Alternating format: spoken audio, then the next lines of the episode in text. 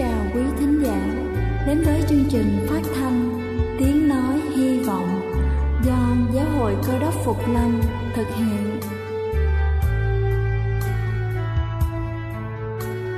Kính thưa quý vị, Đức Chúa Giêsu trước khi Ngài về trời đã ban cho các môn đệ của Ngài một điều răn mới, đó là họ phải yêu thương nhau như chính tình yêu mà Ngài đã dành cho họ có thật vậy thưa quý vị, tình yêu thương là một món quà vô giá mà Chúa đã ban cho nhân loại và đó cũng là thông điệp mà chúng tôi muốn gửi đến toàn thể quý vị.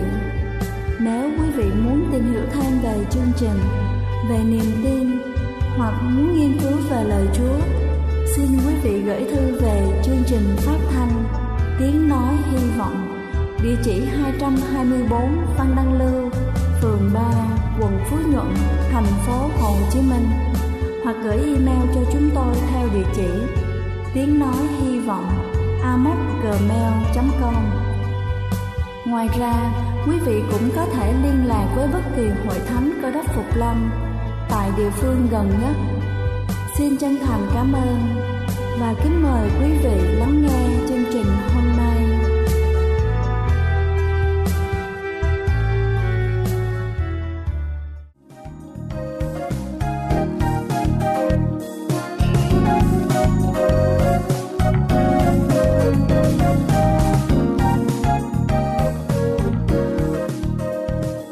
Thân ái kính chào quý vị thính giả thương mến.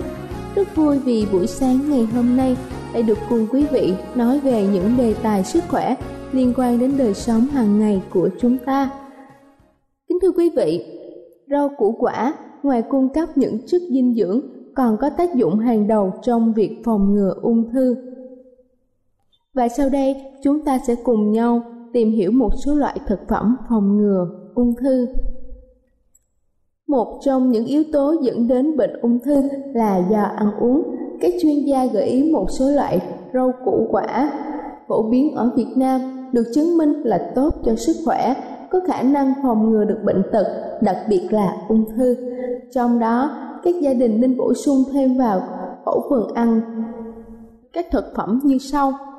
Đầu tiên đó chính là rau họ cải.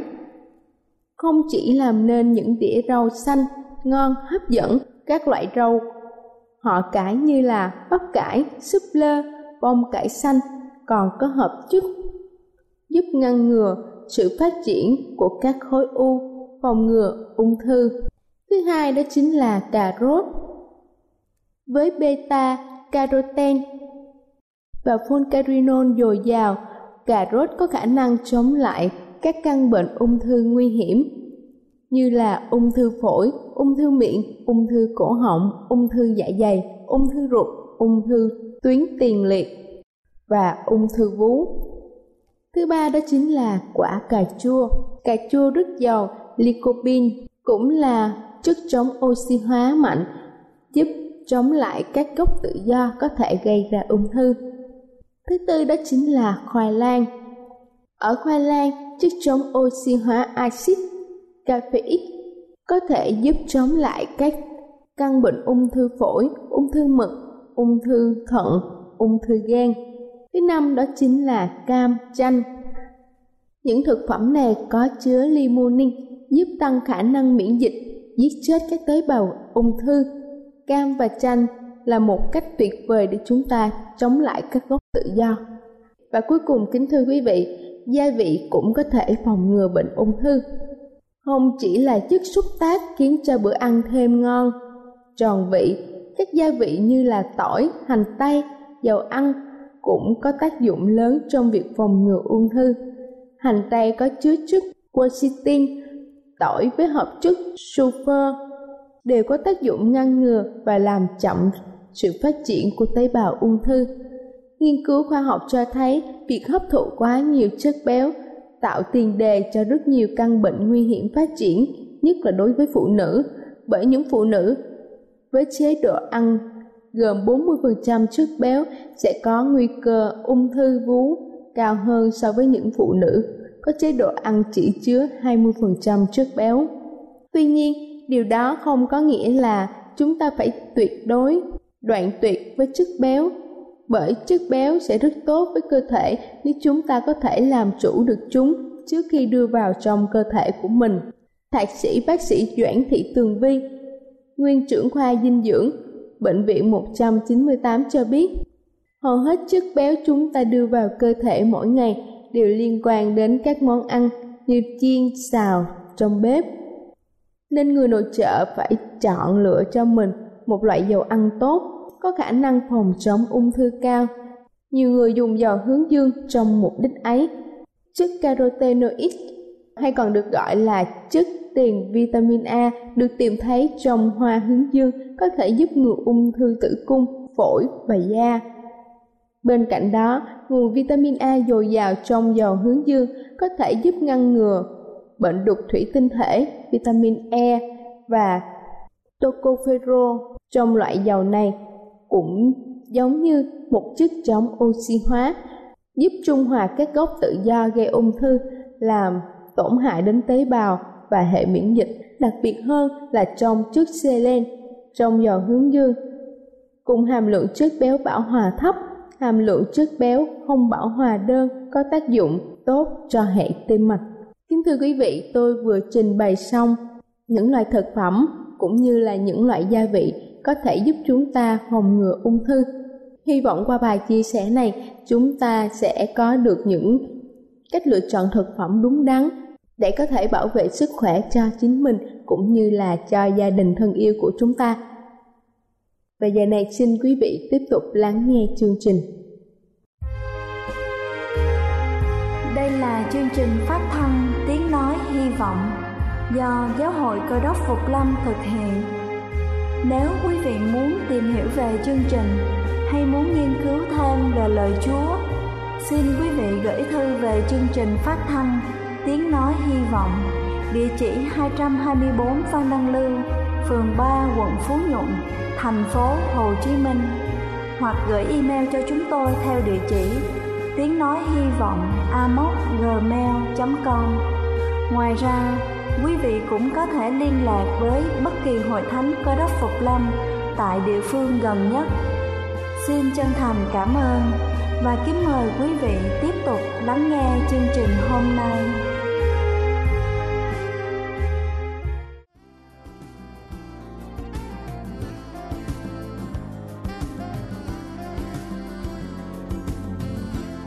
Kính thưa quý vị, để tiếp theo chương trình phát thanh buổi sáng ngày hôm nay, xin kính mời quý vị cùng lắng lòng để lắng nghe bản thánh nhạc tôn vinh Lòng tin ngó Chúa. Trước khi chúng ta bắt đầu vào phần sứ điệp, ngày hôm nay với chủ đề Gia đình.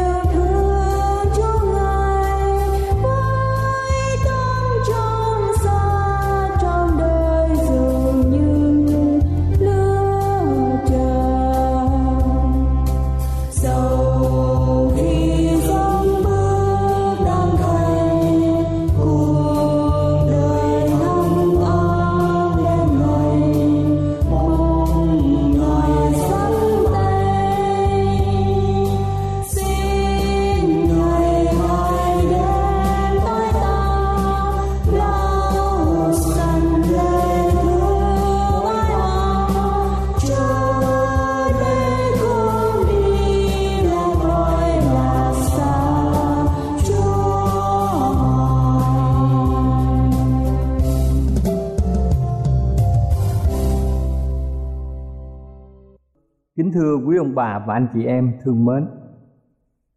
Khi mà đọc sách á chúng ta thấy có một cuốn sách ghi lại tình mẹ con của loài vượng. Trong sách này viết như sau ở đất vũ bình có loại vượng lông đỏ lấp lánh rất là đẹp. Người ta thấy có hai mẹ con vượng con mẹ rất khôn ngoan nhưng đứa con á, thì nhẹ dạ ngây ngô. Lúc nào thì con vượng con cũng đi theo con vượng mẹ cho nên những người đi săn không thể nào nhử mồi. Một ngày nọ thì họ mới lấy thuốc độc, sát vô cái mũi tên. Lúc mà con vượng mẹ vô ý thì người săn đã bắn trúng con vượng mẹ.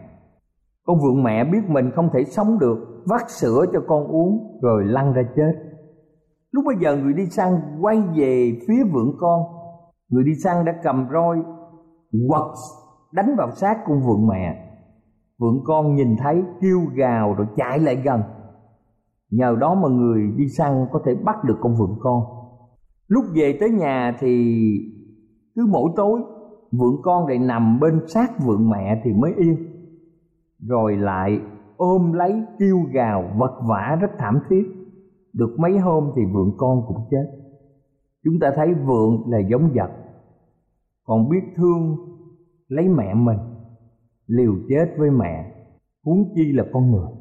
Kính thưa quý ông bà chị em, trong thâm tâm của mỗi người, gia đình là một nơi rất là êm ấm. Gia đình là một nơi rất hạnh phúc.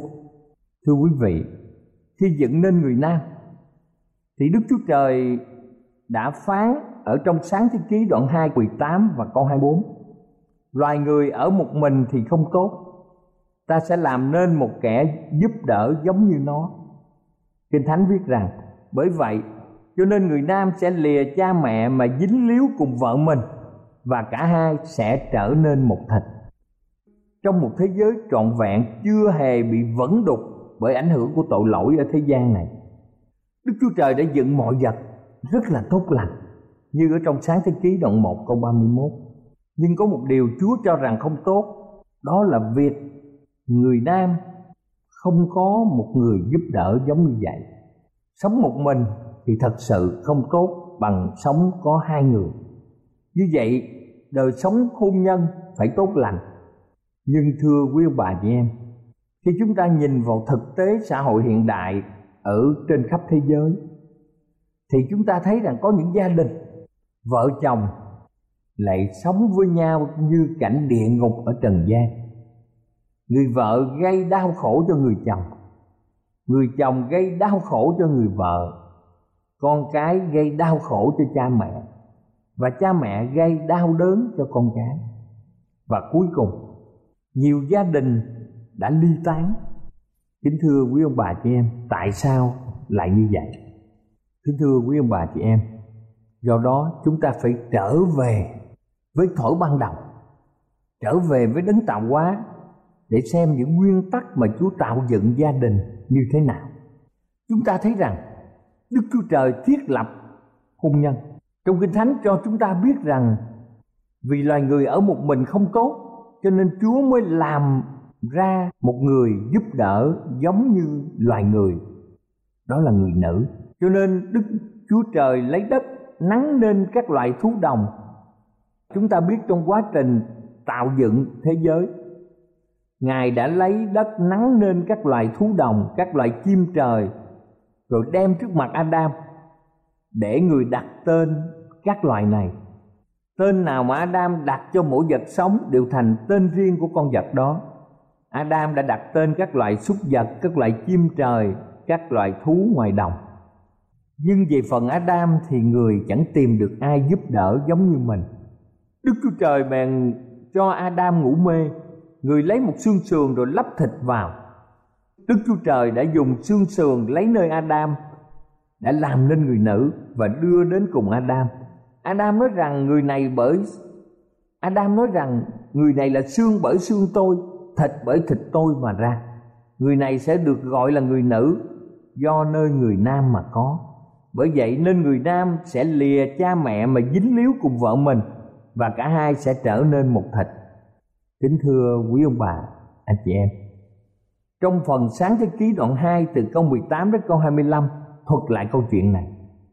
Và từ cái yếu tố này, chúng ta xem ra và từ những yếu tố này, chúng ta hiểu có những nguyên tắc quan trọng. Mọi người phải ý thức tình trạng độc thân và hôn nhân. Chúa tuyên bố sống độc thân chắc chắn là chúng ta thấy rằng trong cả cuộc đời, người độc thân sẽ không tốt bằng có gia đình ý thức được điều này giúp chúng ta gắng sức gây dựng gia đình. Vì biết rằng đời sống hôn nhân tốt hơn là đời sống độc thân. Khi sóng gió nổi lên, thì chúng ta chỉ nghĩ đến gây dựng, chứ không nên nghĩ đến biện pháp ly dị. Kế đến, chúa đã chuẩn bị tinh thần của adam bằng cách cho ông đặt tên các loài vật, để adam ý thức được tình trạng cô đơn thiếu vắng của mình. Nhiều người tiến vào hôn nhân mà cuộc đời họ không được chuẩn bị tinh thần. Cho nên không biết cách để thích ứng với những đòi hỏi của đời sống lứa đôi. Cho nên họ rất dễ dẫn đến ly dị. Và kế chúng ta thấy rằng, nguyên tắc quan trọng, khi Adam ngủ mê và mất đi một xương sườn để tạo nên Eva, đây là giai đoạn thương nhớ. Con người hầu như mất hết tính tự chủ của mình. Từ tình yêu đó, con người sẵn sàng hy sinh bản tánh ích kỷ của mình và sống cho người mà mình yêu thương, hôn nhân là sự ban cho. Và chúng ta cũng nhớ những nguyên tắc nữa, người nam lìa cha mẹ dính líu cùng vợ mình, cả hai sẽ trở nên một trong mọi lĩnh vực của đời sống, từ thể xác đến tinh thần, từ sinh hoạt hàng ngày đến sinh hoạt tâm linh. Một gia đình có hạnh phúc thì nơi đó các thiên sứ thích hiện diện. Và giữa hai người, không còn một điều gì có thể ngăn cách họ để tạo dựng một gia đình thật sự là bình an và hạnh phúc. Do đó, kính thưa quý ông bà chị em, khi mà chúng ta biết được vấn đề chính đức chúa trời thiết lập hôn nhân và hiểu được những nguyên tắc quan trọng của hôn nhân, thì chúng ta cần phải biết bổn phận của vợ chồng đối với nhau như thế nào ở trong đời sống hôn nhân. Kính thưa quý ông bà chị em ở trong sách Epheso đoạn 5 từ câu 21 đến câu 33 thì trong Kinh Thánh có cho chúng ta biết rằng, thế thì mỗi người trong anh em phải yêu vợ mình như mình, còn vợ là phải kính chồng cho nên bất kỳ một người nam nào muốn tiến tới hôn nhân là phải yêu thật sự vợ mình. Và người phụ nữ muốn tiến tới hôn nhân thì phải có sự kính phục người chồng của mình. Nếu không có hai điều quan trọng này, thì cuộc sống hôn nhân rất là nguy hiểm. Kính thưa quý ông bà, anh chị em, kinh thánh cho chúng ta biết một cách rõ ràng, cũng một thể ấy chồng phải yêu vợ như chính thân mình. Ai yêu vợ mình thì yêu chính mình vậy. Vì chẳng hề có người nào ghét chính thân mình, nhưng nuôi nắng săn sóc nó như đấng rít đối với hội thánh. Vì chúng ta là các chi thể của thân ngài. Vậy nên người đàn ông phải lìa cha mẹ mà dính líu với vợ mình hai người cùng nên một thịt. Sự mồm nhiệm ấy là lớn, tôi nói về đấng rít và hội thánh. Chúa đã dùng hình ảnh của đấng cơ đốc với hội thánh. Đấng cơ đốc được ví giống như chàng rể và hội thánh được ví như cô dâu. Như vậy, ở trong tình cảm vợ chồng cũng phải cần như vậy. Trong chúa mọi người đều bình đẳng. Chúa không phân biệt nam hay nữ. Mọi người đều vào được thiên đàng khi mình giữ trọn vẹn mười điều răn và giữ lòng tin nơi Chúa Giêsu trong Chúa mọi người đều bình đẳng. Nhưng vì duyên cớ Chúa và nói gương đấng cứu thế, mọi người chúng ta hạ mình dân phục lẫn nhau, dân phục chồng. Có nghĩa là dân phục theo đường lối của Chúa, theo lời Ngài. Đức Chúa Giêsu xuống thế gian không làm theo ý Ngài, nhưng Ngài làm theo ý ai? Kính thưa quý ông bà chị em, Ngài làm theo ý của Đức Chúa Trời. Như trong văn đoạn 6 câu 38 và chúng ta nhớ rằng, trong luật pháp 10 điều răn thì điều răn thứ bảy chính là điều răn để bảo vệ hạnh phúc gia đình, để bảo vệ chồng và vợ trong gia đình. Thế giới chúng ta ngày hôm nay, nhiều gia đình tan vỡ vì người chồng và người vợ ngoại tình. Vì thế trong sức tôi ký đoạn 20 câu 14 đã cho một tư tưởng, đó là điều răn rất quan trọng, ngươi chớ phạm tội tà dâm điều răn này có mục đích để bảo vệ hạnh phúc hôn nhân. Vợ chồng quý trọng lẫn nhau. Tình nghĩa vợ chồng không được san sẻ cho một người thứ ba nào. Nhờ đó họ có thể giữ được hạnh phúc lâu dài. Kính thưa quý ông bà chị em, do đó sự ngoại tình là một những nguyên nhân gây gia đình đổ vỡ. Kinh thánh cho chúng ta hiểu là lời chúa áp dụng cho người nam lẫn người nữ chúa không tiếp nhận sự thờ phượng và của dân nếu chúng ta ngoại tình ở trong tư tưởng, khi mà chúng ta thờ chúa, mà chúng ta còn thờ những vị thần khác, nghĩa là chúng ta đã ngoại tình ở trong tâm linh và ở trong đời sống gia đình thì cũng vậy Đức Chúa Giêsu ngài phán rằng nếu ai nhìn đàn bà hay đàn ông mà động lòng tham muốn, thì đã phạm tội ngoại tình. Như trong sách Ma-thơ đoạn 5 câu 28. Kính thưa quý ông bà chị em. Cho nên chúng ta phải cẩn thận, đặc biệt là người phụ nữ. Khi chúng ta ăn mặc hở hang khiêu gợi thì dễ gây cho người khác sự phạm tội ở trong tư tưởng và chúng ta cũng có đồng một trách nhiệm ở trong sách Hebrew đoạn 13 câu 4 nói rằng mọi người phải kính trọng sự hôn nhân trốn khuê phòng chớ có ô quế vì Đức Chúa Trời sẽ đoán phạt kẻ dâm dục cùng kẻ phạm tội ngoại tình. Như vậy, để có một gia đình hạnh phúc, thì cả vợ lẫn chồng phải có niềm tin ở trong hôn nhân. Kinh thánh cho chúng ta biết rằng, chớ mang ách chung với kẻ chẳng tin. Bởi vì công bình với gian ác thì có hội hiệp nhau được chăng? Sự sáng với sự tối thì làm sao mà có thông đồng được với nhau? Kính thưa quý ông bà và anh chị em, cho nên chúng ta phải hiểu điều này để chúng ta đi theo đường lối của Chúa. Và đặc biệt trong sách Amos đoạn 3 câu 3 cho chúng ta biết về sự đồng tâm hiệp lực của vợ chồng. Nếu hai người không đồng ý với nhau, thì hát cùng đi chung được sao? Trong Amos đoạn 3 câu 3 cho nên muốn gia đình hạnh phúc, vợ chồng phải có một niềm tin, cùng một sở thích, cùng một ý tưởng. Và nếu mà họ cùng một ý tưởng xây dựng hạnh phúc mưu cầu sự lâu dài, thì gia đình họ sẽ trở nên bình an và tốt đẹp. Đôi khi có những gia đình, chồng hoặc vợ chưa tin chúa, thì chúng ta phải cố gắng làm chứng cho người phối ngẫu của mình để họ cùng học kinh thánh với mình, cùng cầu nguyện với mình. Kính thưa quý ông bà chị em, vợ chồng là người sẵn sàng chia sẻ niềm vui nỗi buồn và đời sống lâu dài với chúng ta ở trong vợ chồng thì tự ái cá nhân sẽ không còn nữa. Chúng ta đừng quên rằng adam phải mất một xương sườn thì mới có được eva. Muốn tiến đến hôn nhân thì ý riêng của mình phải được loại bỏ. Thì gia đình thật sự mới là gia đình hạnh phúc và gia đình bình an. Thưa quý ông bà chị em, tôi dạy, có người nói rằng, tôi đã lập gia đình, nhưng mà chồng tôi hoặc vợ tôi chưa biết Chúa.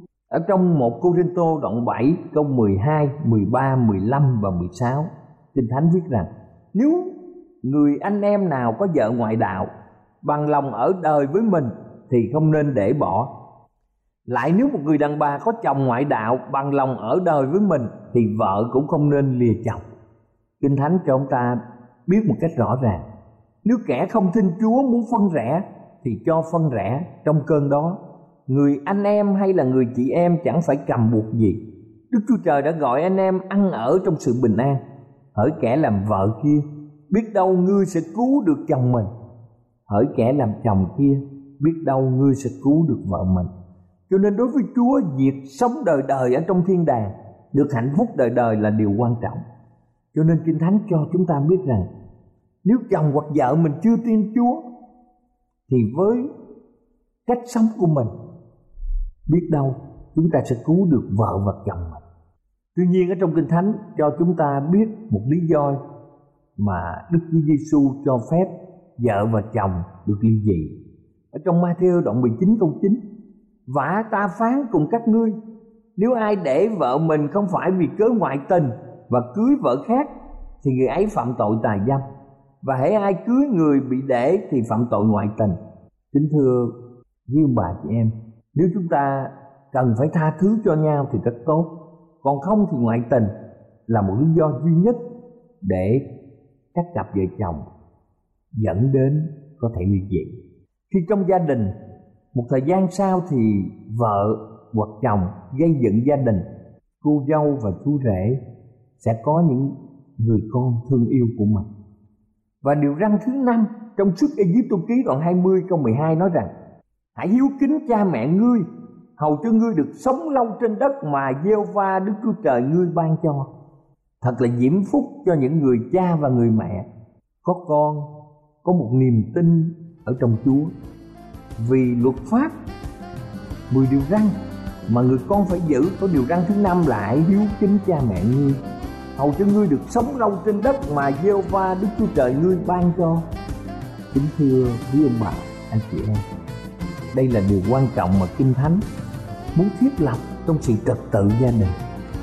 Bảo vệ quyền làm cha và làm mẹ, dĩ nhiên là cha mẹ phải là người xứng đáng. Là người gương mẫu, thì tấm gương của người cha mẹ sẽ ảnh hưởng trên con cái và con cái hiếu kính với cha mẹ. Hiếu kính có nghĩa là khi cha mẹ còn khỏe mạnh thì giúp đỡ cha mẹ. Khi cha mẹ già yếu thì nuôi nắng săn sóc bổn phận làm con vâng lời hiếu kính cha mẹ và cha mẹ thì có bổn phận dạy dỗ con cái đi theo đường lối của Đức Chúa Trời.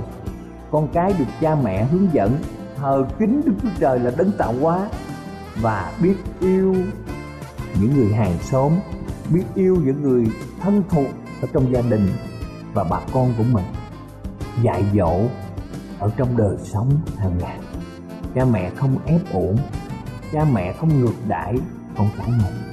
Kính thưa quý ông bà chị em thương mến, với sự giúp đỡ của Đức Chúa Trời là đấng toàn năng chúng ta chắc chắn sẽ có một cuộc sống thanh sạch ở trong tư tưởng.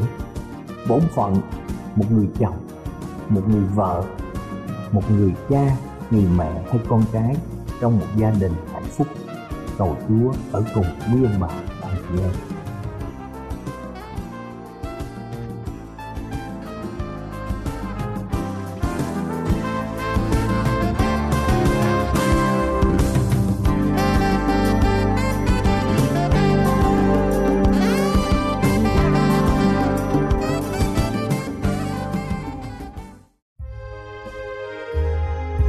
Đây là chương trình phát thanh Tiếng Nói Hy Vọng do Giáo hội Cơ đốc Phục Lâm thực hiện. Nếu quý vị muốn tìm hiểu về chương trình hay muốn nghiên cứu thêm về lời Chúa, xin mời quý vị gửi thư về chương trình phát thanh Tiếng Nói Hy Vọng, địa chỉ 224 Văn Đăng Lưu, phường 3, quận Phú Nhuận, thành phố Hồ Chí Minh hoặc gửi email cho chúng tôi theo địa chỉ tiếng nói hy vọng gmail.com Ngoài ra, quý vị cũng có thể liên lạc với bất kỳ hội thánh cơ đốc phục lâm tại địa phương gần nhất. Xin chân thành cảm ơn và hẹn gặp lại quý vị trong chương trình lần sau.